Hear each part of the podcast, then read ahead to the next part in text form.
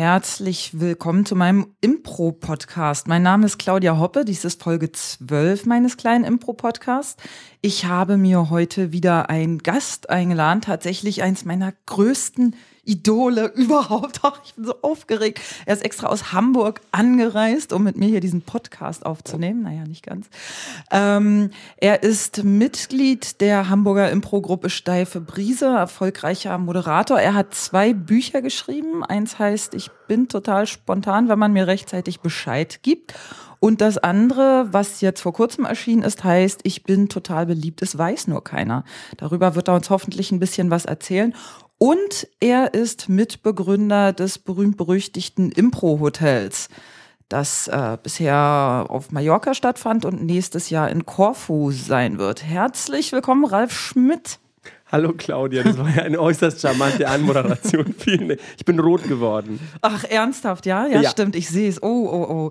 Ja, ähm, Ralf, du machst so viel, wir könnten wahrscheinlich irgendwie zwei Stunden sprechen, also schauen wir mal, wie lange es wird. Ich habe mir einen kleinen Fragenleitfaden aufgeschrieben, der ist so mittelphilosophisch. ähm, genau, es soll heute ums Impro-Hotel hauptsächlich gehen und ich würde mit dir auch gern über Moderation sprechen oder über die Rolle des Moderators, wie auch immer, mal sehen, ähm, wo es uns hinführt. Erstmal die Frage, was außer meinem Podcast hat dich denn jetzt nach Berlin gebracht eigentlich? Ich hatte heute einen Auftritt für eine Medizinfirma und hatte einen Vortrag gehalten vor 600 Vertrieblern, weil ich mit meinem ersten Buch, du hast es schon angesprochen, ganz viele Vorträge halte. Und denen versuche ich dann immer, oder denen bringe ich immer Spontanität bei mit den Methoden des Improvisationstheaters. Und mit einem Kaninchenkostüm. Genau, ich komme am Anfang immer mit so einem riesengroßen, überdimensionierten Kaninchenkostüm auf die Bühne. Das hast du anscheinend im Netz gefunden, dieses Video. ähm, und äh, damit mache ich aufs Kaninchen-Feeling aufmerksam. Und das ist immer ein guter Einstieg. Und dann sind die Zuschauer immer sehr gebannt und merken, okay, der Vortrag wird auch humorvoll mit Augenzwinkern. Und das Kaninchenkostüm ziehe ich immer nach fünf Minuten wieder aus, weil dann wird es wahnsinnig heiß darunter. Kann ich, ich mir gut vorstellen. Ist da auch ein, ein Kopf drauf? So? Ja, ja. Ah ja. Ich zeige dir, ich habe es im. Ich habe es mal online gesehen okay. auch. Äh, es ist nur schon eine Weile her, deswegen kann ich mich nur noch an das äh, braune Fell erinnern und an zwei Ohren und so. Ich kann es dir nachher zeigen, es ist in meiner, meinem Koffer. Ach, traumhaft. Sehr schön. Hörst du selber eigentlich auch Podcasts? Seltener. Hm. Ich bin kein so, ich höre viel äh, Hörbücher ab und an. Ja, ähm, ich höre, ich habe so einen englischen Podcast, BBC Learning English. Ah. Den höre ich als Podcast. Okay. Peter, Paul and Mary are sitting in the kitchen. So ungefähr. Du machst ja beruflich mehr Englisch. Ich äh, lerne es gerade noch. Also du hast beruflich sehr viel damit zu tun. Und Podcast, was ich sonst noch. Ich höre viel äh, Hausmusik-Podcast. Zählt es als Podcast? Ja. Spoken Word meinst du Podcast. Haus, meinst du Hausmusik jetzt so in der Küche mit einer Gitarre nee, nee, und einer nee, elektronische Hausmusik. Okay. Nicht so Spoken Word Podcast höre ich sehr selten. Okay, alles klar. Ähm, ja, wie lange spielst du eigentlich schon Impro, um mal so langsam zum Thema zu kommen? Äh, seit 1993. Ich mhm. sage immer, ich hatte das Glück der frühen Geburt. Unser äh, Theaterlehrer Klaus Kramer kam irgendwann um die Ecke, der hatte 92 bei einer Lehrerfortbildung Impro gesehen und gesagt, komm, wir machen Impro. Und dann war ich in der 11. Klasse in Bayern. Und dann haben wir in der 11. Klasse angefangen, so einen ganz einfachen Workshop gemacht bei einem von der Erlanger Oberhitze, letzte Erlanger Oberhitze, Leos hießen die damals. Das war eine der ersten deutschen Impro-Gruppen. Und dann haben wir 93, 94 eben in der Schule Impro gemacht, mit lauter so Sachen, die man immer noch macht zum Teil. Wir haben Freeze Tag gespielt, was damals bei uns Mini-Szenen-Revue hieß. Wir haben Puppets gespielt, was bei uns weiß ich gar nicht mehr, wie es damals hieß. Wir haben ähm, Gebärde gemacht, wir haben Wort für Wort gespielt, die ganzen Sachen. Und dann ähm, haben wir ein Jahr Impro gemacht, dann haben wir ein Jahr, also habe ich dann weniger Impro gemacht, dann haben wir dann mal Shakespeare gemacht, 12., 13. Klasse. Und dann bin ich bei den anonymen Impronikern in Bamberg gelandet, 95. Das klingt so ein bisschen nicht enttäuscht, nicht abwertend, aber du hast gesagt, die gleichen Sachen, die man jetzt immer noch so macht. Bist du enttäuscht, dass es keine Evolution gibt und man noch die gleichen Spiele macht wie vor, oh Gott, 20 äh, Jahren?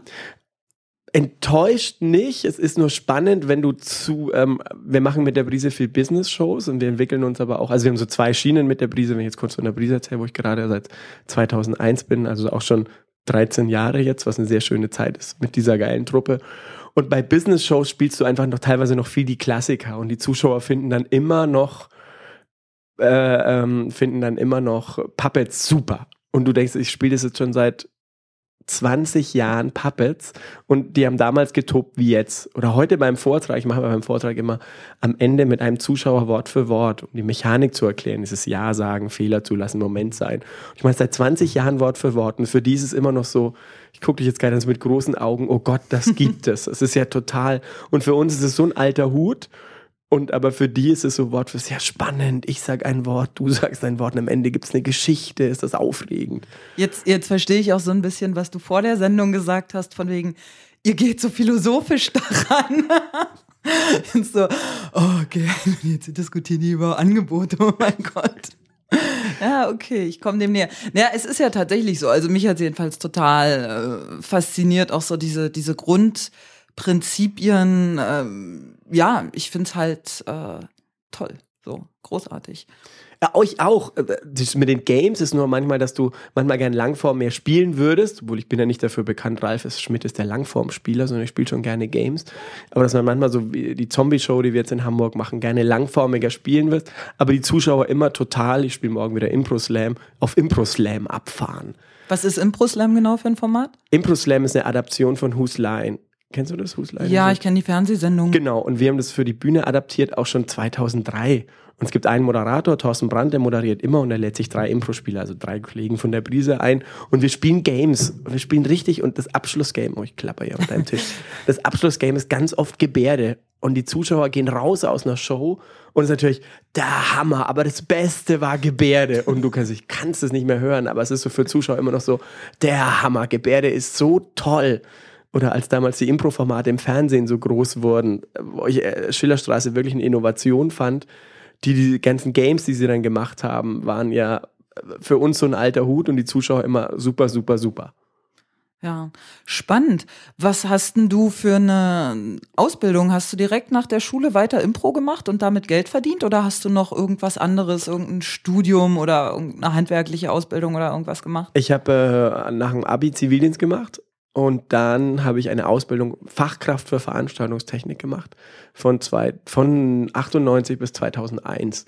Also so ein Kram wie hier Mikrofone aufsetzen, genau, Mixer, aber nur Kameras, äh, Verkabelung. Ich, Bühne, also mein, mein Hauptgebiet war Bühne. Ich war mit Bands unterwegs, ich war Konzerte betreut. Am Anfang bist du nur Kistenschieber und irgendwann machst du dann große Sachen und irgendwann war ich sogar äh, mit Rammstein und solchen Größen auf Tour warst du, habe ich das richtig in Erinnerung, dass du auch mal als Warm-Upper, als Publikums-Warm-Upper ja. gearbeitet hast? Ich bin nach Hamburg 2004 bis 2008 und habe ich, also da regelmäßig, da wirklich so einmal im Monat. Ich habe Warm-Up gemacht für Vera. ich habe Warm-Up gemacht für Johannes B. Kerner. Ich habe Warm-Up gemacht für Pilava. Und man glaubt kaum, Markus Lanz. Boah, und du Boah. hast, du hast trotzdem nicht Wetten das zu moderieren bekommen, was ich echt nee, schade nee, finde. Sie haben es mir nicht gegeben. Ja, es ist echt. Äh Obwohl ich wie Gottschalk Fränkisch könnte. ja, ich ähm, würde dich da auch ehrlich gesagt lieber sehen als den Lanz, aber gut, das ist ein anderes Thema. Ähm, Danke. Wir sprachen ja schon über die steife Brise. Wie, wie oft spielt die steife Brise etwa im Monat und wo spielt sie im Moment meistens? Also die Brise hatte, wir haben drei Bausteine, Business-Shows, öffentliche Shows und Training? Sagen wir mal öffentliche Shows jetzt. Okay. Also wir spielen so 300 Mal im Jahr, öffentliche Shows weniger. Öffentliche Shows, so kann ich da gar nicht so sagen, 10 im Monat, zwischen 5 und 10 im Monat. Ich lehne mich jetzt mal ungefähr. Und aber viel, viel, viel Business, deutlich mehr Business, aber das kriegt immer keiner mit. Und die öffentlichen Shows ja so 5 bis 10 Mal im Monat. Ja, das ist ja immerhin auch nicht, nicht so wenig. Ja. Also viele Gruppen sind ja, weiß nicht, treten einmal die Woche auf oder so und dann, ihr habt also quasi ungefähr zweimal die Woche einen ja. öffentlichen Termin. Ja, ist doch ganz, ganz ordentlich. Und was machst du sonst noch so? Also, Impro ist meine Basis, sage ich immer. Impro ist meine Basis. Und darauf habe ich ähm, drei Sachen für mich so aufgesetzt. Also Impro, und das ist Überbegriff bei mir ist Spontanität, weil ich dann irgendwann in die, in die Speaker, in die Keynote-Speaker-Szene gewandert bin und alles, was ich mache, sozusagen Ralf Schmidt ist spontan und Ralf Schmidt macht spontan. Also das eine Thema ist Impro, steife Brise. Das zweite Thema ist, ich halte Vorträge zu meinem ersten Buch, Ich bin total spontan, wenn man mir rechtzeitig Bescheid gibt. Und das dritte ist, ich entwickle für Firmen äh, Konzepte, ganz viel mit der Brise zusammen, aber zum Teil auch schon allein und moderiere Veranstaltungen. Mhm. Genau. Und du hast das Impro-Hotel, über das ich oh. jetzt gern mit dir sprechen würde. Da Kann, kannst du mir erzählen, du warst dabei. Äh, ich wollte dich gerade fragen, wenn, wenn du es erklären müsstest, wie würdest du es kurz erklären? Kurze Elevator Speech. Also, Impro Hotel ist eine Reise eine Woche in den Süden mit Impro begeisterten Impro-Anfängern und Impro-Profis in ein Hotel nur für uns allein. Und es gab mal ein wunderschönes Zitat über uns: Klassenfahrt für Erwachsene. Und wie viele Leute fahren da ungefähr mit? Dieses Jahr sind wir 100. Also wow. sind auf zwei Camps aufgeteilt, pro Camp 50. Wir haben 2003 äh, in Frankreich angefangen und sind dann immer so gewachsen. Das erste Camp waren 20 und im Augenblick haben wir sozusagen vier Sparten, die parallel laufen. Und äh, die sind aufgeteilt auf zwei Camps. Also du kannst, es gibt so die Klassiksparte für die Leute, die äh, Impro aller Weltspieler und Anfänger, die sagen, ich mache ganz klassisch Impro, ich habe da Lust drauf, Sparte Nummer eins. Sparte Nummer zwei ist die International-Sparte, also die ist das gleiche, nur auf Englisch, wo dann Spieler aus der ganzen Welt kommen. Und die dritte Sparte ist Masterclass, also da musst du eine gewisse Zeit Impro spielen und musst dich wirklich bewerben. Und ähm, da legen wir sehr viel Wert drauf. Wenn du dich bewirbst, wir lehnen auch Leute ab und du musst fünf, es gibt so ein paar Kriterien, wie zum Beispiel fünf Jahre Impro spielen, 50 Auftritte gespielt haben, drei verschiedene Formate, drei Lehrer musst du gehabt haben und äh, da bewerben sich Leute und das Spannende ist, ich frage immer bei den Lehrern nach. Also ich kenne da über eine Ecke immer jeden, der mitfährt. Also wenn dich jemand bewerben würde, den ich noch nicht kenne, gibt er ja Lehrer an. Und dann frage ich bei den Lehrern nach, weil wir da eine homogene Gruppe haben möchten, die gut zusammenarbeitet. Also gar nicht, dass alle Gehirnwäsche mit Impro gemacht haben müssen, aber ich möchte da auf einem hohen Niveau arbeiten. Das haben wir 2010 gegründet und es läuft ganz gut. Gibt es da manchmal Probleme auch? Mit ja. der Homogenität oder so? Ja, es gibt, ähm, ja, die Probleme, glaube ich, wenn ich sie offen anspreche, sind, dass äh, es gab mal so einen Satz, wo einer sagte, ja, er will keinen, der schlechter ist als er. Und wo ich dann sagte, okay, wenn du keinen willst, der schlechter ist als du bist, was denken dann die, die besser sind als du, wenn die den Satz sagen würden, dann würden sie dich ja wieder nicht mitnehmen. Darum gibt es für mich eben diese Einstiegskriterien, fünf Jahre und es gibt da schon manchmal eine Diskrepanz zwischen Leuten, die fünf Jahre spielen und was ich von den Leuten will ähm, ist, dass sie sich mit Impro weiterentwickeln wollen. Und da habe ich auch viel mit Roland Trescher zusammengearbeitet und haben das Konzept viel entwickelt. dass ich, mir geht es gar nicht darum, ob die Profis sind, das sind dann auch viele Profis dabei, es fahren mal viele nette Berliner mit. Aber sie müssen von Impro was wollen und sie müssen sich in dieser Woche auch verändern wollen. Also das ist für uns so, wir gucken da anders auf Impro drauf. Und nicht so, ich will nur Games machen oder ich will Sachen abfrühstücken, sondern ich, wir arbeiten das eine Woche sechs Tage konzentriert an dir. Es ist sehr, sehr persönlich, das Coaching. Und wird es dann da nicht doch auch wieder philosophisch irgendwo, das Impro? Ja, da wird es in der Masterclass wird es philosophisch. Da wird es wirklich auch philosophisch. Weil ich habe gerade gedacht, das ist ja für mich, äh, ist ja Impro so ein bisschen diese Kernphilosophien, Yes and Embrace Failure und vor allem auch Let Your Partner Shine. Und wenn dann jemand kommt und sagt, äh, ich spiele aber mit niemandem, der schlechter ist als ich, ist ja jetzt nicht unbedingt so Let Your Partner Shine. Ja, Claudia gebe ich dir total recht. Also es ist dann eher so, ich will mich nur persönlich weiterentwickeln und ich will der Geilste sein und das ist nicht das Konzept Masterclass. Es geht uns stark um persönliche Weiterentwicklung in einem gleichen Kreis, in einem gleichen Dunstkreis, aber nicht um, es müssen nur die Besten der Besten sein, sondern eben, du musst diesen Anspruch haben, an dir zu arbeiten. Und seit wann gibt es diese Impro-Hotels? Du hast die Zahl 2003 2003, gesagt? genau. Ah, Wir ja. haben jetzt insgesamt 28 oder 29 gemacht. Dann war ja letztes Jahr zehnjähriges Jubiläum. Genau, Boah, ist voll an mir vorbeigegangen. Ja. Das habt ihr nicht gut promotet. Ja, ja, wir sind da, da wir relativ schnell immer voll sind, haben wir äh, es nicht so promotet. Hätten wir das machen sollen?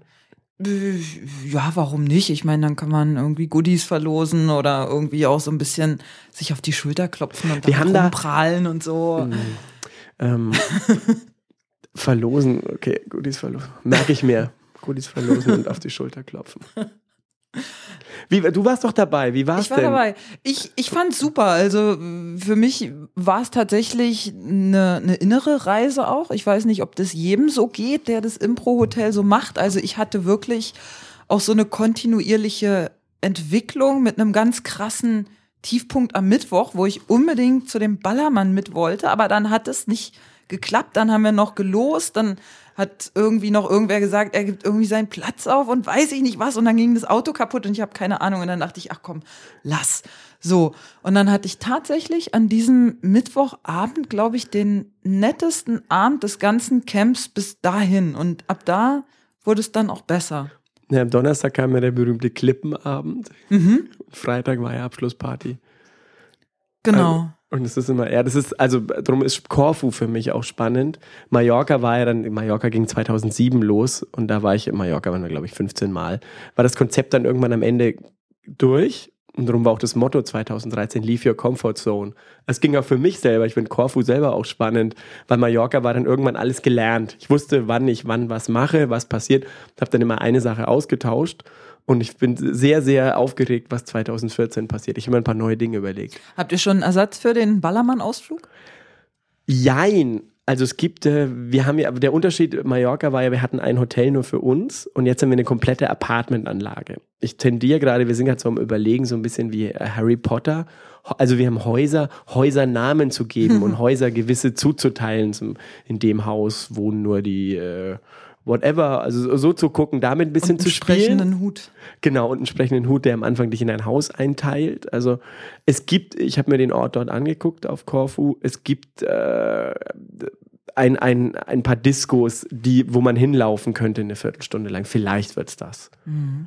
Ja, ich glaube, ich wäre so gerne zum Ballermann gefahren, oh, weil ich glaube, oh, ich sonst nie in meinem Leben da irgendwie hinkommen würde. Und da hätte man auch so ein geschütztes Umfeld von äh, Gleichgesinnten gehabt und so. Und das waren auch mal meine Highlights, wurde mir immer vorgehalten, Ralf, du machst das Impro-Hotel nur, um zum Ballermann zu können. Das stimmt teilweise. Wie, wie, seid ihr darauf gekommen, überhaupt die Idee mit dem Impro-Hotel zu machen? Das bist du und Stefan Stark, oder? Die das hauptsächlich Genau, also machen. die Idee hatte ich 2001 schon, weil ich in der fränkischen Impro-Szene sehr verwurzelt war. Ich habe Impronika gespielt, anonym Impronika in Bamberg und dann Sechs auf Kraut in Nürnberg und die Gruppen in Franken waren immer relativ verfeindet. Und dann habe ich irgendwann noch bei Holter die Polter angefangen, die auch in Nürnberg waren. Dann habe ich bei drei Gruppen und alle drei Gruppen konnten sich zum Teil überhaupt nicht leiden. Und ich war immer so der Mittelpunkt zwischen allen oder war immer so zwischen allen am Switchen. Und ich sagte, die anderen sind gar nicht doof. Und irgendwann kam dann die Idee, wir machen mit der fränkischen Szene, weil es gab dann einige fränkische Gruppen, mal einfach ein Wochenende, wo wir uns alle kennenlernen und merken, wir sind gar nicht doof. Ich weiß jetzt nicht, wie es in Berlin ist mit den Gruppen, ob die sich alle mögen oder für die Profis kann ich nicht so sprechen, aber ich würde sagen, so für unser Amateurlevel finde ich es eigentlich in Ordnung. Wüsste ich jetzt nicht von Verfeindungen. Okay. Damals war es, verfeindet es auch, aber die konnten sich, ah, die sind doof oder die spielen falsch oder wie auch immer. Und das hat dann aber nie geklappt in der fränkischen Szene und dann kam irgendwann die Idee, lass uns das einfach mal deutschlandweit machen. Und im ersten und habe ich mir Stefan gesucht, weil es einer meiner besten Freunde ist und der hat ja die, hat ja die Theaterseite Impro-Theater.de als Plattform.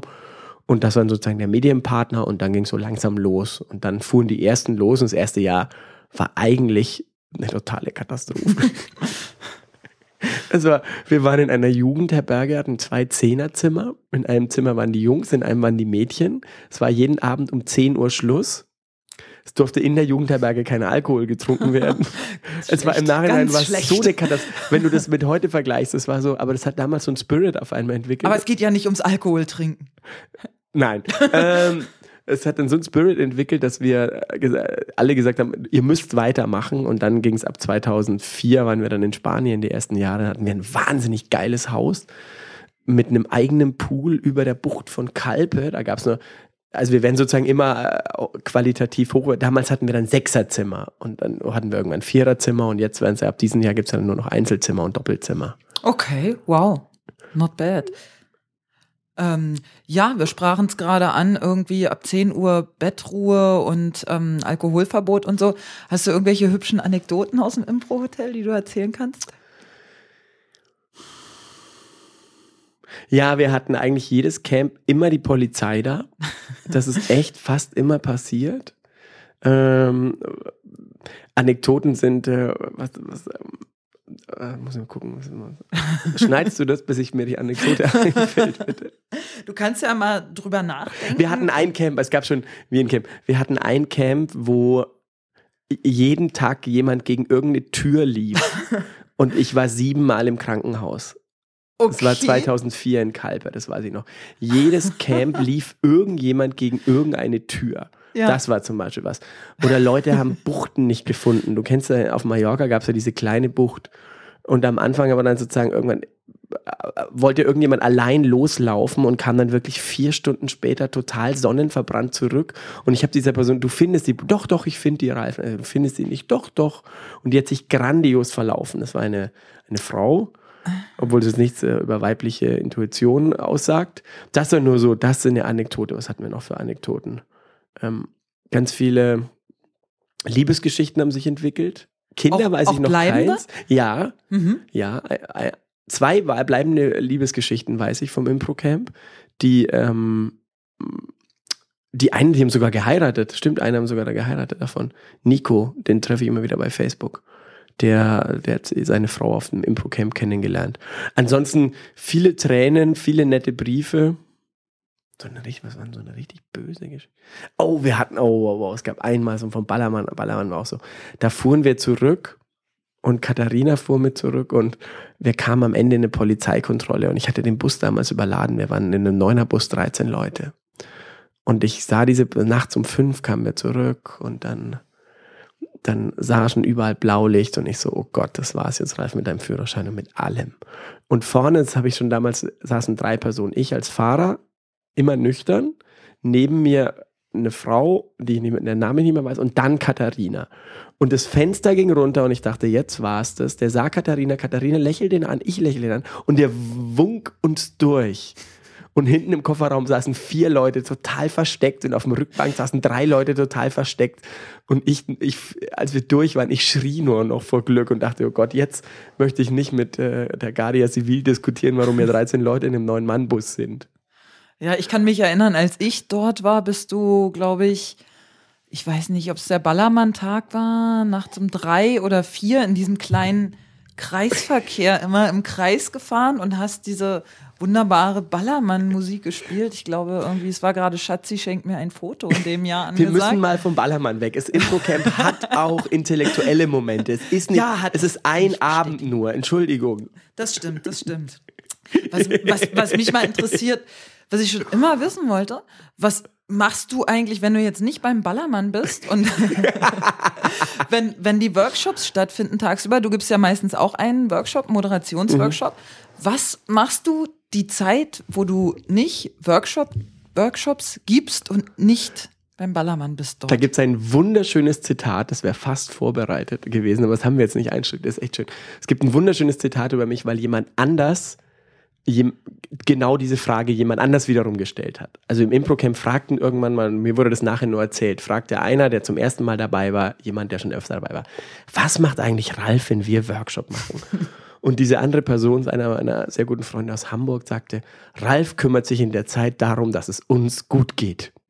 Das fand ich so einen geilen Satz. Letztendlich ist es das, ich kümmere mich darum, äh, dass der Laden im Hintergrund läuft. Also ganz oft ist es ja, ähm, Orgakram. Ja, und sowas. wahnsinnig Orgakram. Äh, gucken, dass damals war es auf Mallorca ja Nadine, dass äh, das Essen passt, wer was kriegt, die ganzen Sonderwünsche. Wir haben ja, das hast du nicht mehr mitgekriegt, wir hatten vor zwei Jahren dann angefangen. Jeder Abend hat so ein Motto und vor zwei Jahren hatten wir dann Krimi-Dinner einen Abend gemacht. Und dann haben wir sozusagen jeden eine Geschichte geschrieben und du kamst abends als diese Figur. Also wir haben, äh, mein komplettes Konzept war Impro, über dieses Impro-Camp komplett drüber zu stülpen. Und ein Abend war Aufgabe, du findest mittags einen Brief auf deinem Bett, da ist deine Figur drinnen, deine Figur und deine Rollenbeschreibung und abends um 8 Uhr erscheinst du in dieser Figur und alles, was dann weiter passiert, so ein bisschen wie dieser Hidden Shakespeare-Film. Du hast nur eine Rollenbeschreibung und kommst dann.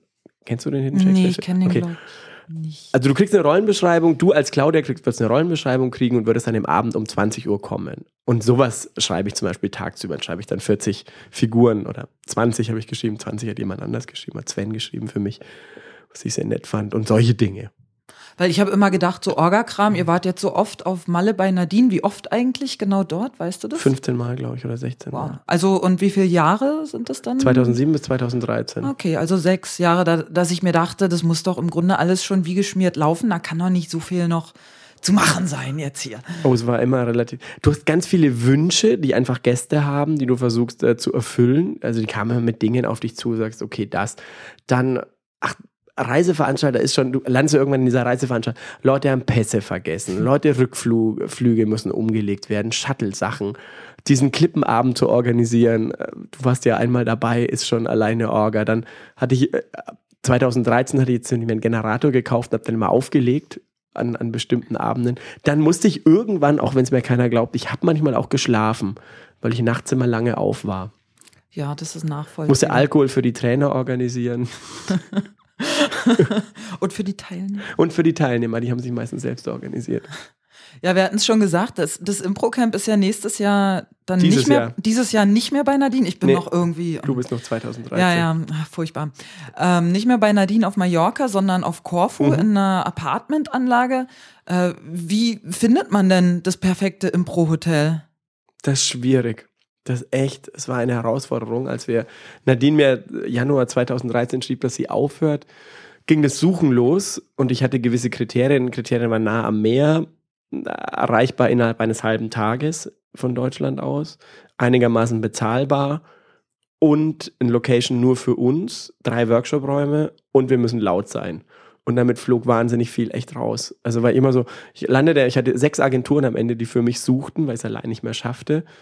Und eine war so, ach Herr Schmidt, da finden wir locker was für Sie, kein Problem. Und zwei Wochen später rief sie dann kleinlaut an und sagte, ähm, ich glaube, es ist doch schwieriger, als äh, man denkt, weil wir was ganz Bestimmtes wirklich suchten. Ah, diesen, diesen Spirit, weil ich diese Freiheit in dem Camp haben will, also dass jeder machen kann, was er will, in den, in den, in den gesteckten Rahmen, die ich immer setze.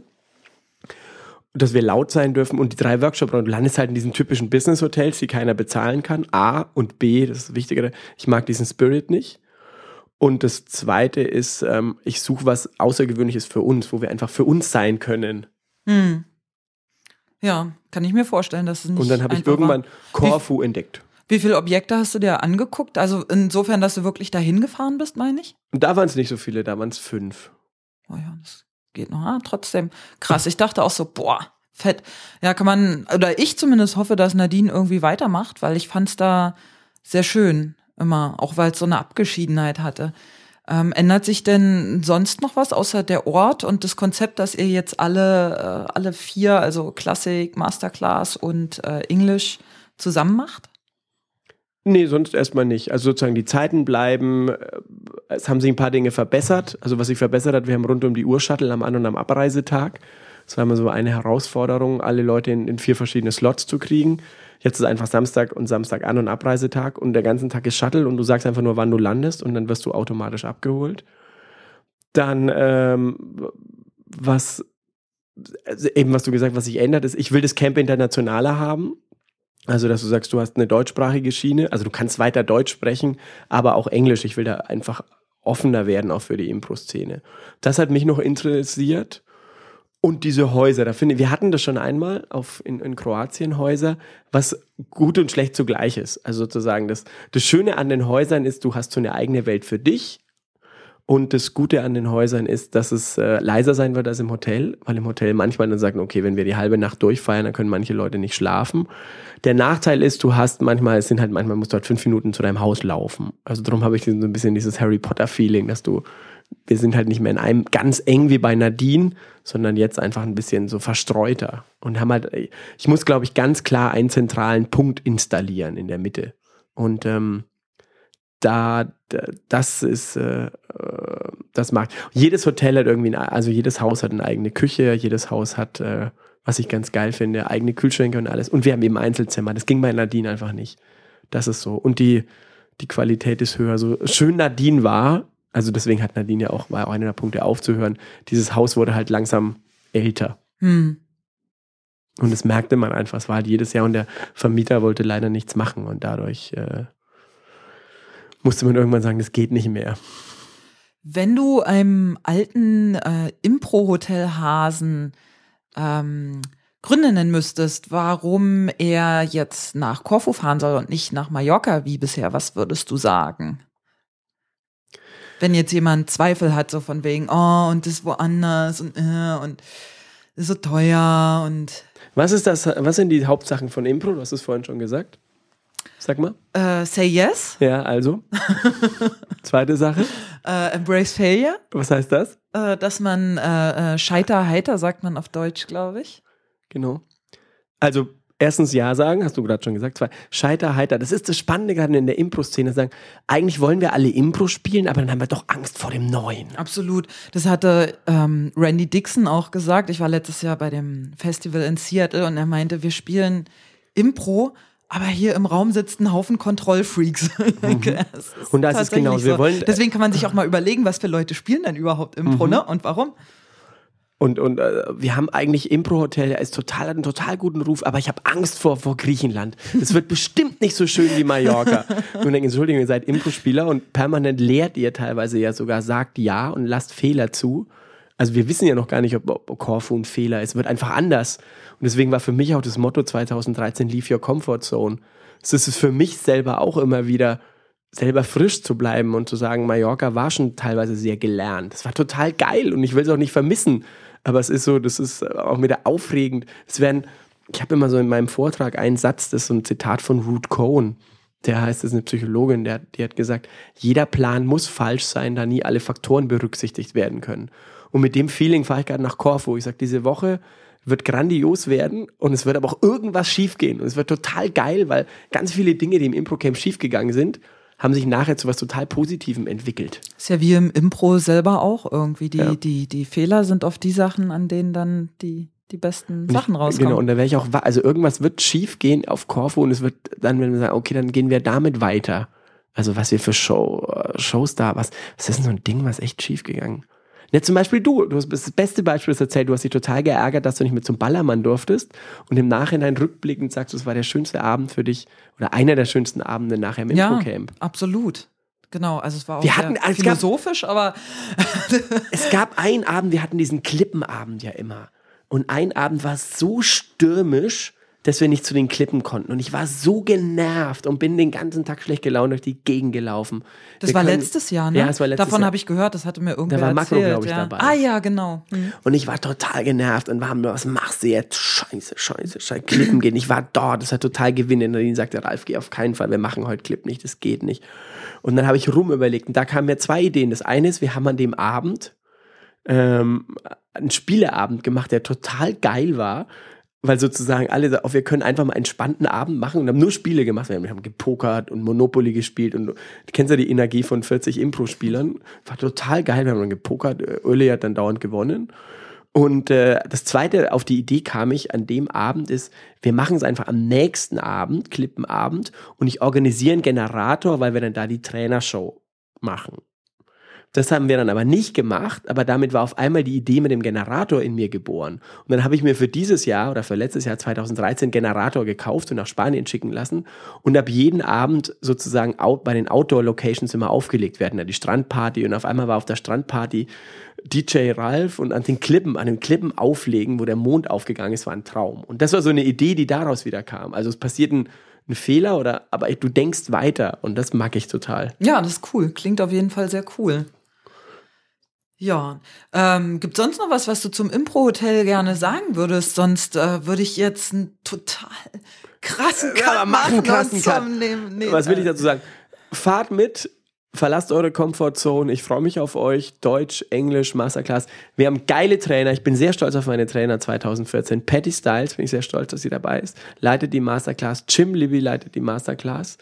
Die Masterclass ist auf Deutsch eine, eine ist auf Englisch. Roland ist wieder dabei, mein Klassiker Nadine Anlaus Würzburg ist dabei auf die Fra Die Jungen sind dabei, Luisa Winkler ist dabei und Katie Freudenschuss, eine sehr gute Musikerin, Stevie Heideck von der Brise. Genau, die kennt man aus dem Fernsehen. Wir haben Promis, wir haben Promis dabei. Ich darf wieder mitfahren. Ähm, das ist aber nett. Ist aber nett und ganz viele andere tolle Trainer. Ryan Miller aus Amsterdam fährt auch mit. Und aus Schweden Camilla Persson die ist ein sehr, sehr bekannter Clown. Die hat eine sehr spannende Geschichte, weil die viel für die UN in Flüchtlingslagern in Syrien Clown gemacht hat. Was ich da, auf die freue ich mich auch schon. Eigentlich auf alle. Knut von der Brise, Stevie von der Brise, Zacker. Ja, super. Bitte. Ja, klingt cool. Macht einen harten Cut. genau. And now to something completely. Now to something completely different. Genau. Ähm, Moderation, wir hatten es ja schon gesagt, du arbeitest als Moderator. Wie lange machst du das schon, dass du wirklich Sachen moderierst? Und ich grenze es jetzt mal vom Warm-Upper ab. Also für mich war die Initialzündung richtig zu moderieren 2006. Also vorher habe ich es einfach immer schon gerne gemacht. Ich habe viele Impro-Shows moderiert. 2006 war es dann ganz klar, mich in die Richtung aufzustellen, als ich das Angebot bekam, eins der Fanfeste zu moderieren. Es kam total kurzfristig, einen Monat, kurzes, danke. Einen Monat vor der WM bekam ich eine Anfrage, ob ich das Fanfest in Nürnberg Lust habe zu moderieren, was natürlich ein Traum war. Die wollten jemand, der Fränkisch kann und lustig ist. Eins von beiden konnte ich. und äh, dann ging es so richtig los. Weiter habe ich einen Monat durchmoderiert und dann sagt, okay, ich will hauptberuflich moderieren. Ja, cool. Was, was moderierst du normalerweise so für Veranstaltungen? Also, ich moderiere entweder ganz klassische Events, Messen oder Change-Prozesse in Firmen, dass du also eine Firmenveranstaltung hast und du hast einen Tag und da wird ein Change-Prozess passiert da. Der muss inhaltlich äh, aufgefüllt werden, emotional beladen werden und das mache ich ganz oft. Was genau ist ein Change-Prozess? Nehmen wir doch mal deine Firma. Du bist bei einem finnischen Handyhersteller und ja, da ändert sich was nicht, in dieser. Nicht mehr rechtlich, nicht mehr rechtlich. Oder warte mal jetzt. Ich, ich weiß ehrlich gesagt gar nicht, wie es rechtlich aussieht. Also ein Change-Prozess ist äh, eine Umstrukturierung in einer Firma. Change ist Englisch und so. bedeutet, glaube ich, blöder Wechsel, Satz, oder? Blöder Satz, Schmidt. Ähm, Umstrukturierungsprozesse in Firmen und du kannst entweder sagen, so, ihr seid 1000 Mitarbeiter und ihr arbeitet jetzt anders oder du nimmst sie emotional mit und äh, gestaltest einen Tag mit den Mitarbeitern. Sodass die glücklich sind, dass sie hinterher ihren Job verlieren. Job verlieren mache ich nicht. Okay. Habe ich echt noch nie gemacht. Die umstrukturiert ist eher, dass du, dass sie neue Aufgaben bekommen oder Abteilungen zusammengelegt oder gesplittet werden. Das ist bei der Firma, in der ich arbeite, mehr oder weniger an der Tagesordnung, passiert ungefähr alle sechs Monate oder so. Das darf ich wahrscheinlich gar nicht sagen hier. Kannst du rausschneiden. Ja, schneide ich raus. Ähm, dann, was, was war die größte Veranstaltung, die du jemals moderiert hast? Von der Menschengröße? Ja, von der Menschen. Dann Fanfest. Also ah, okay. da waren äh, bis zu 70.000 einen Boah, Monat lang. Fett. Krass. Ja, ja. cool. Ähm, du sagtest schon, wie du dazu gekommen bist, das zu machen. Was mich gerade interessiert, spontan kam mir die Frage in den Sinn, äh, meinst du, ich musste gerade an jemand anders denken, den du auch kennst, den ich ja nicht erwähnen will, aus ähm, Hamburg, aus äh, Privacy-Gründen. Meinst du, man braucht eine bestimmte Persönlichkeitskonstitution, um das zu machen? Oder kann man die sich auch aneignen? Oder ist es was, womit du geboren bist? Oder glaubst du, es ist so ein, so ein Prozess, so ein Learning by Doing und indem man es tut, wird man es auch. Es, es ich meine, meiner Meinung nach ist es sehr philosophisch. Es ist gut, es ist super. Also, meiner Meinung nach ist es ein Prozess, du lernst viel dazu. Meine Grundeinstellung als Moderator ist, du brauchst ein gewisses Herz den Zuschauern gegenüber. Also sozusagen, die müssen dich, du musst auf die Bühne kommen und die müssen dich irgendwie mögen. Also gibt es so ein paar Sachen. Ein, eine Kundin von mir sagte immer, ich moderiere viel für eine öffentliche, äh, öffentliche Institution in Hamburg und eine Kundin sagte zu mir, meine Auftraggeberin, Herr Schmidt, was ich an Ihnen mag, Sie kommen auf die Bühne und, man polarisi und Sie polarisieren. Man mag sie oder man mag sie nicht. Und das ist total gut, weil man sofort eine Einstellung zu dieser ganzen Veranstaltung hat. Das war also immer was Politisches, was ich für die mache. Und ähm, dadurch, und dann sagen sie meistens was Amüsantes und dann mag man sie auf einmal. Dann mögen sie auf einmal alle. Aber man hat erstmal eine Einstellung ihnen gegenüber. Und damit kann man weiterarbeiten. Und ich finde, als Moderator muss man das, sollte man das Publikum emotional mitnehmen. Die, du musst auf die Bühne kommen und die müssen dich erstmal mögen. So eine Einstellung von mir. Ich hatte auch dran gedacht, du hast es gerade erläutert, als du den Satz zuerst gesagt hast, man muss ein Herz fürs Publikum haben ähm, dachte ich an einen Satz aus deiner, ich nenne es jetzt mal Moderationsfibel, äh, wo gleich am Anfang steht, äh, du bist nicht der Mittelpunkt des Abends. Und das finde ich sehr schön, weil ich glaube, dass viele das missverstehen.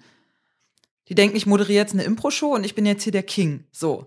Guckt mich alle an, ihr seid mir eigentlich egal, aber Hauptsache ihr guckt mich jetzt alle an und dass du halt sagst, äh, nein, vergiss es, ist nicht so, du bist der Dienstleister hier. Also so verstehe ich das, so interpretiere ich es. Ich verstehe mich auch da mehr als Dienstleister. Natürlich habe ich, wenn es meine Kollegen zuhören, sagen die, oh Gott, Ralf, du machst auch manchmal so eine 10 Minuten alleine Nummer und denkst, du bist der Tollste. Das macht man auch, da geht es auch mit einem durch. Aber grundsätzlich ist man der Moderator meiner Meinung nach in der Impro-Show dafür zuständig, dass der Laden läuft. Und nicht, dass ich permanent der Geilste bin. Was, was zeichnet deiner Meinung nach sonst noch einen guten Moderator aus, außer dieser, dieser Haltung? Dass er die Verantwortung für den Abend übernimmt. Also das ist bei Impro für mich ganz wichtig, dass äh, bei der Brise gibt es so eine Regel, dass wenn einer moderiert, der entscheidet und es wird auf, auf der Bühne überhaupt nicht diskutiert, was der jetzt entscheidet.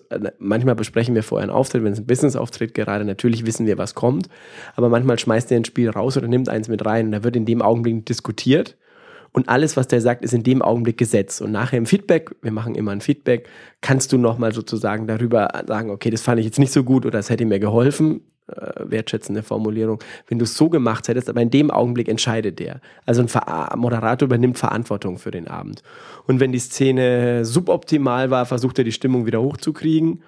Und ähm, er führt auch Regie durch den Abend, dadurch durch die Spiele oder durch die Struktur. Das ist für mich nebenher noch wichtig bei einer Moderation. Gibt es ein paar ganz krasse Do's und Don'ts? Ähm, ähm, lass mich versuchen, auf Deutsch zu sagen. Also was man auf jeden Fall nicht tun sollte und was man ähm, idealerweise tun sollte in hab, der Rolle? Also was man tun sollte, es gibt so einen äh, Grund, Grundsatz bei mir, also ich wünsche mir immer von einem Moderator in den ersten drei, zwei Minuten drei Dinge, dass er einmal das Publikum zum Klatschen animiert, dass er einmal eine Interaktion mit dem Publikum hat und dass es einmal zum Lachen bekommt. Das wäre für mich so der ideale Einstieg für einen Moderator. Ähm, Don'ts ist ich bin kein Fan von Opferkomik. Opferkomik ist Publikum schlecht aussehen lassen. Es gibt ja manchmal Leute, die dann. Habe ich auch schon erlebt hier in Berlin. Und es hat erstaunlicherweise funktioniert. Die Leute waren dann hinterher der größte Fan von dem Menschen. Der hat irgendwie fünf Minuten nicht angefangen zu spielen, hat gesagt, ihr kommt jetzt hier nach vorne, ihr setzt euch hier vorne hin. Und dann haben die sich ganz kleinlaut nach vorne gesetzt und hinterher waren die so, ja, Opferkomik ist für mich nicht eine Gruppe, es ist für mich eher einer. Ah, okay. Also manchmal gibt es, hm. wenn man sozusagen Gruppen animiert, äh, den Platz zu wechseln, bin ich jetzt nicht dagegen. Das ist jetzt nicht, was ich permanent mache, aber es. Äh, Na, er, er hat die aber ganz schön herabwertend irgendwie, ja, was verkriecht ihr euch da hinten? Und äh, so nach dem Motto, seht ihr irgendwie scheiße aus oder was? Keine. Ahnung, irgendwie sowas in der Richtung, wo ich dachte, boah, krass. Wie hat das Publikum mitgemacht? Hm, naja, die sind sehr widerwillig dann nach vorne gegangen, aber die wollten natürlich die Show sehen und wollten nicht den Gruppendruck vom Rest des Publikums haben, weil er hat gesagt, wir fangen erst an, wenn ihr hier vorne sitzt. Okay. So. das mit einer hohen These einsteigen. waren es mehr, wie viel waren es? Äh, es waren nicht viele, es waren vielleicht 25, 30 Leute im Publikum und die nach vorne gehen sollten, waren, glaube ich, drei. Okay. So. Okay. Mhm. Das ist jetzt eine individuelle Entscheidung, die kann ich jetzt hier aus dem, aus dem Studio Claudia Hoppe nicht äh, beurteilen. Ähm, Don't für mich ist auf Publikum rumhacken, also auf einzelnen Personen rumhacken. Ähm, das ist eigentlich, was sind die größten Moderationsfehler? Oder nicht Fehler, sagen wir mal Sachen, die zu vermeiden sind. Fehler ist so. Schlecht abzufragen. Mhm. Finde ich ganz äh, schlimm. Was, was, was ist eine gute versus eine schlechte Abfrage? Ich finde, gute Abfragen sind emotionale Abfragen. Zum Beispiel eine gute Abfrage finde ich immer, wenn du persönlich von den Leuten was fragst. Welches Buch lesen sie im Augenblick? Was wäre das für ein Genre zum Beispiel? Das ist eine gute. Was liest du im Augenblick? Was wäre es für ein Genre? Äh, fragst du mich jetzt? Ja. Ich lese gerade ein Buch von Friedemann Schulz von Thun. Ich glaube, das fällt Miteinander unter das reden? Sachbuch. Unter Sachbuch. Nee, die habe ich schon gelesen. Okay. Das sind jetzt äh, Vorträge hier. Du erwähntest okay. es schon mit äh, Ruth Cohn ist da okay. so ein Gespräch dabei und noch irgendwie ein Aufsatz Also Sachbuch. Ich habe sofort zum Beispiel was, was ich spielen kann. Wir spielen jetzt eine Szene im Stil eines Sachbuchs.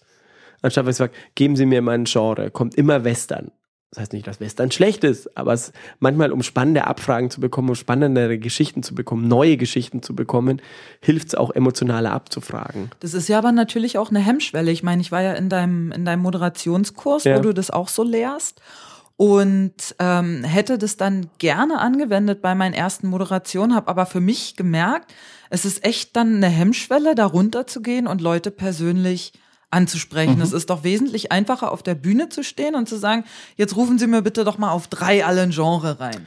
Ja, kriegst du, geht auch, kriegst du halt natürlich langweiligere Antworten.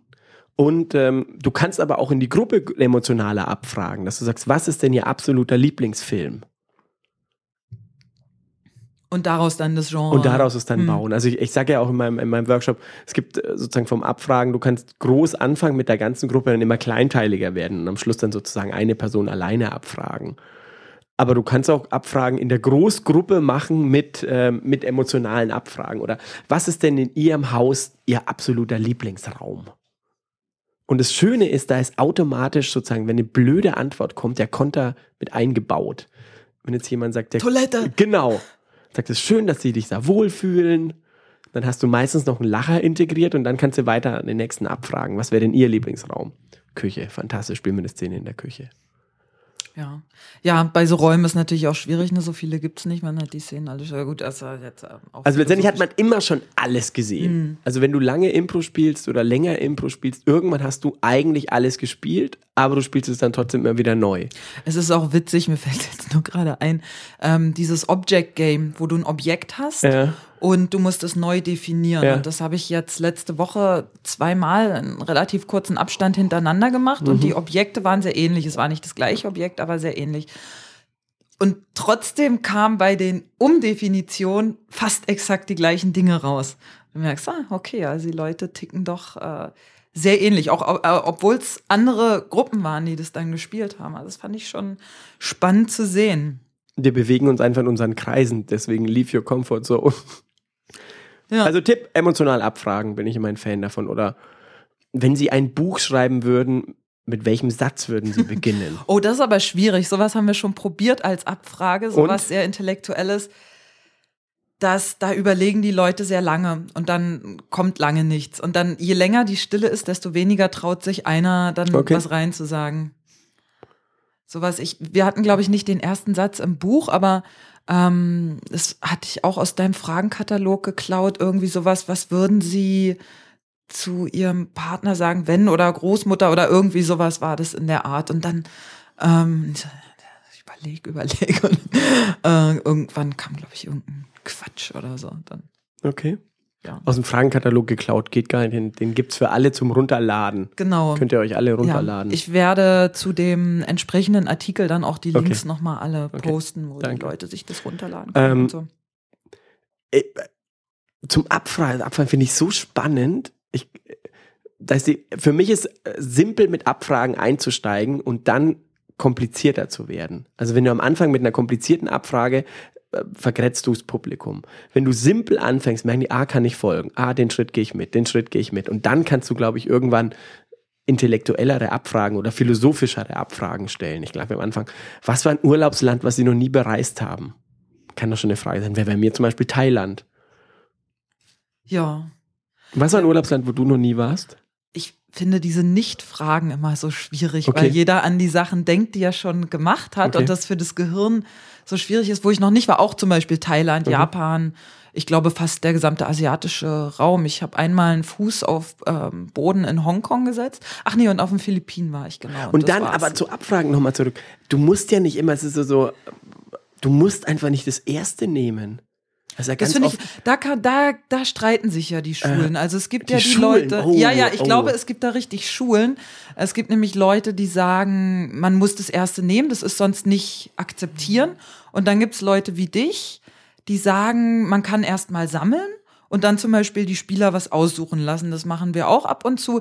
Ehrlich gesagt, bei uns in der Gruppe halten wir es wie ein Dachdecker. Bei uns kann jeder machen, was er will. Also Okay. wer halt Bock hat, die erste, den ersten Vorschlag zu nehmen, weil er das angenehmer findet, macht so. Und jemand anders macht vielleicht anders. da bist du beim Don't gerade bei mir gelandet. Spieler aussuchen bin ich total dagegen. Ich finde, es muss alles der Moderator entscheiden. Aha. Und für mich, ich gehe von einer These aus. Und meine These ist, alles, was wir auf der Bühne machen, ist improvisiert. Wir brauchen keine Abfragen. Die brauchen wir als Impro-Spieler nicht. Da bin ich deswegen, mit dir. Deswegen ist es total egal, ob wir die erste, die fünfte oder die 27. nehmen. Wir machen diese Abfragen meiner Meinung nach Als nur fürs Publikum. Genau. Und ich kann mit allem spielen, letztendlich. Da sind wir, ich glaube, alle so kreativ genug, mit allem zu spielen.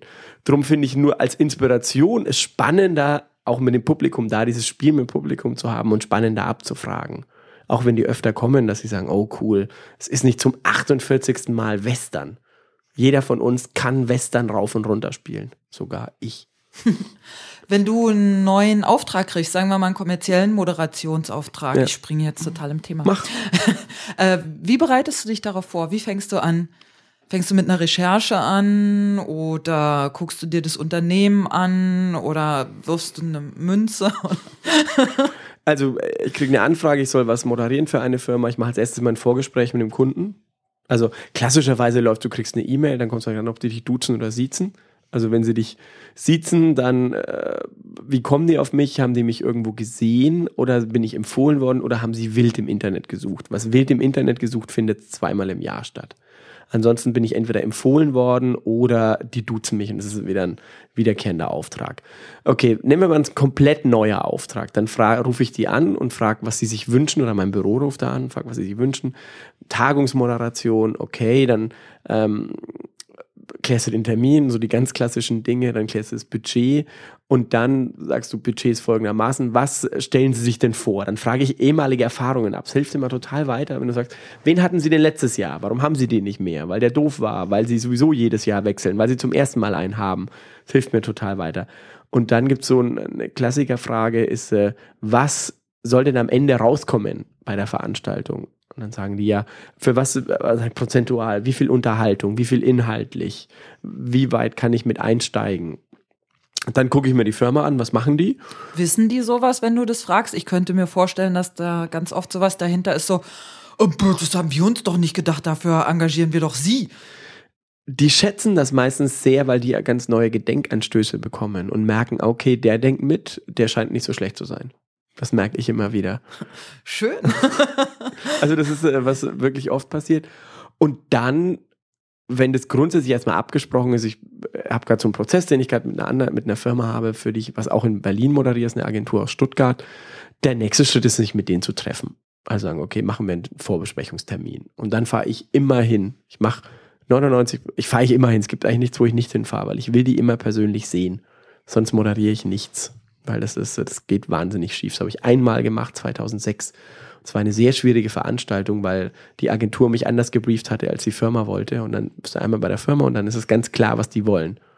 Und dann ähm, bist du, kommt darauf an, wie eng du dran bist. Entweder lässt du dir, was ich ungern mache, von denen die Texte schreiben, meistens kriegst du so eine Richtlinie und man, im besten Fall kriegst du einen kompletten Moderationsleitfaden, im schlechtesten Fall baust du dir alles selber. Also es ist schon relativ viel vorgegeben, da staune ich jetzt. Ich dachte, das wäre dann so, ja, hier, machen Sie mal.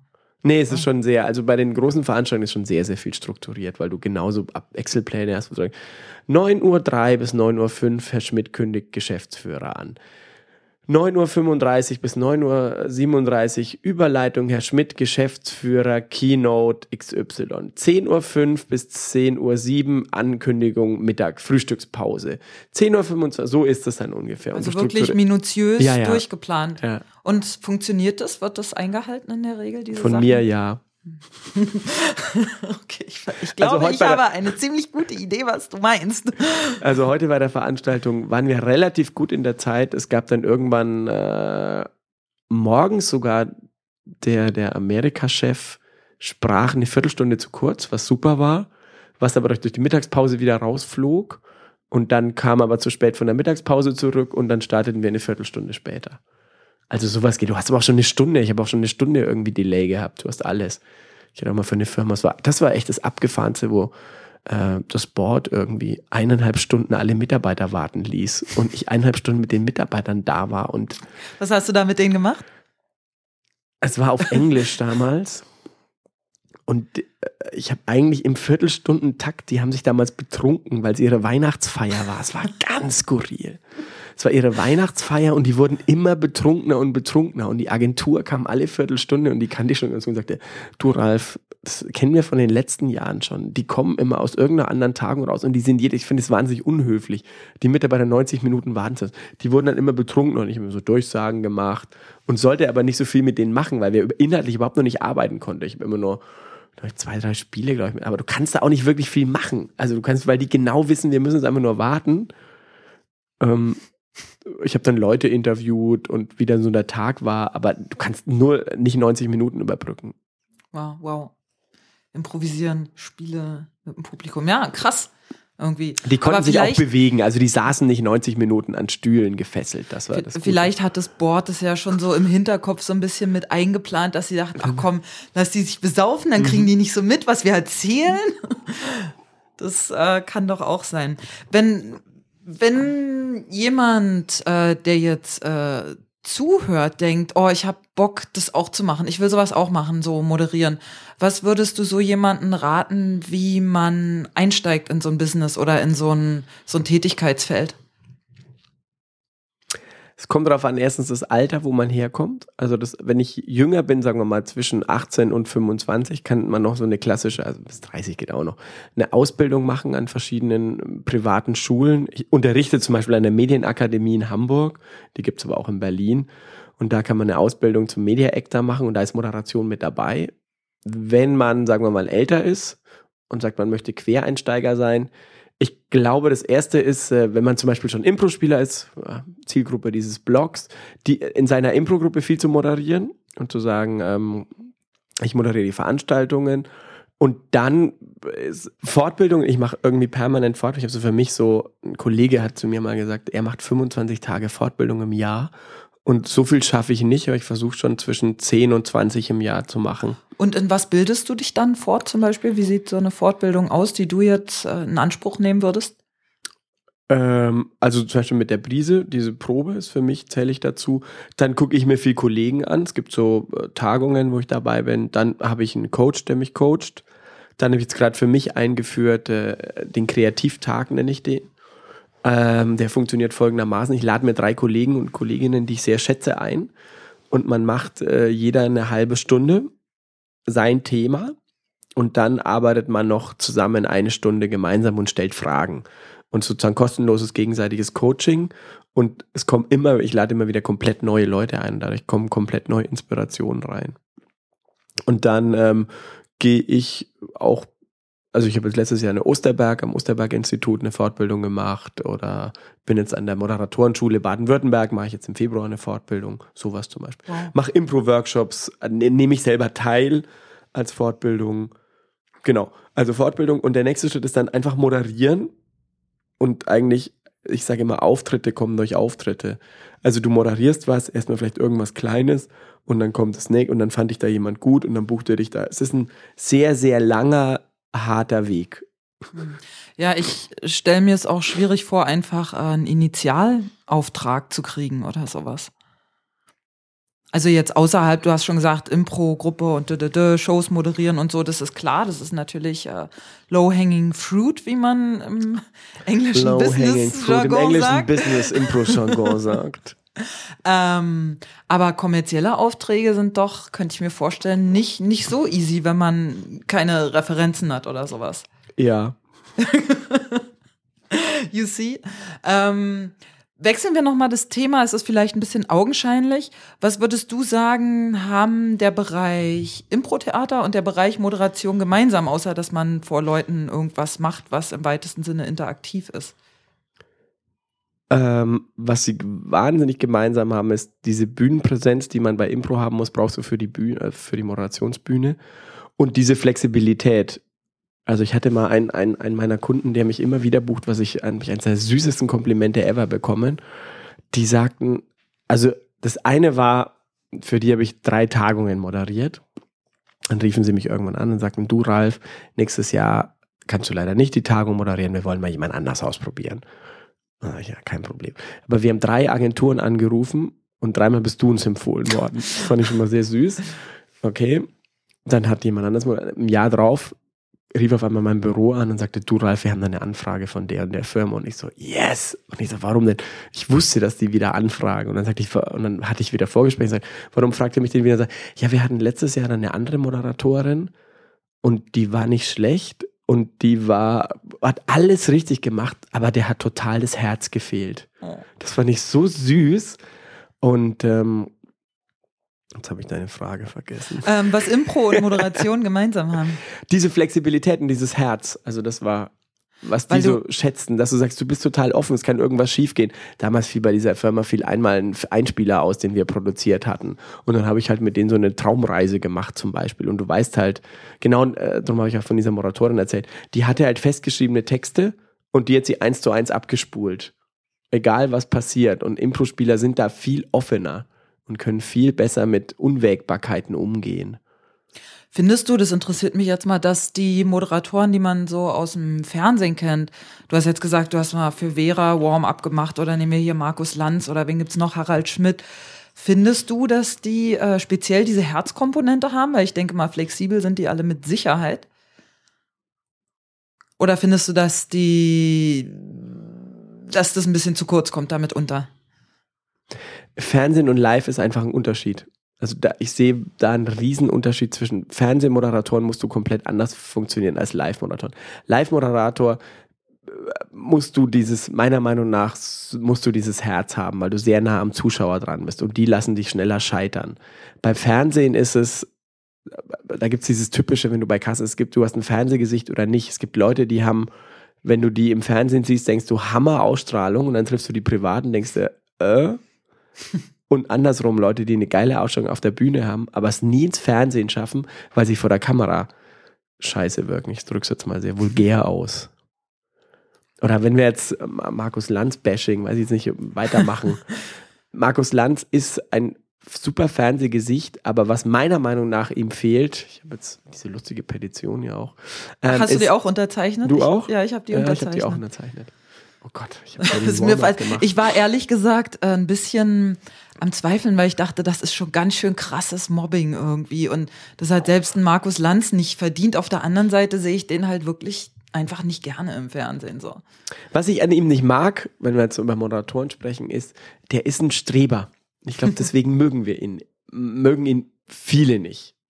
Also er hat ja auch noch Einschaltquote, aber ist so, der ist so dem fehlt diese, der müsste Impro machen, damit er diese Leichtigkeit, ihm fehlt einfach, Markus Lanz fehlt einfach meiner Meinung nach Leichtigkeit. Und auch ein bisschen Empathie, zumindest wenn man sich diese, dieses äh, Wagenknecht-Interview anguckt, und er macht es ja sonst mit seinen Gästen auch, dass er im Grunde nur so halb zuhört, finde ich. Er ist halt ein Streber, er hat halt nicht Impro gemacht. er könnte mal einen Workshop bei uns machen. Ja, genau. Also Markus Lanz, wenn du das hörst, melde dich bei Ralf an, am besten auf Korfu.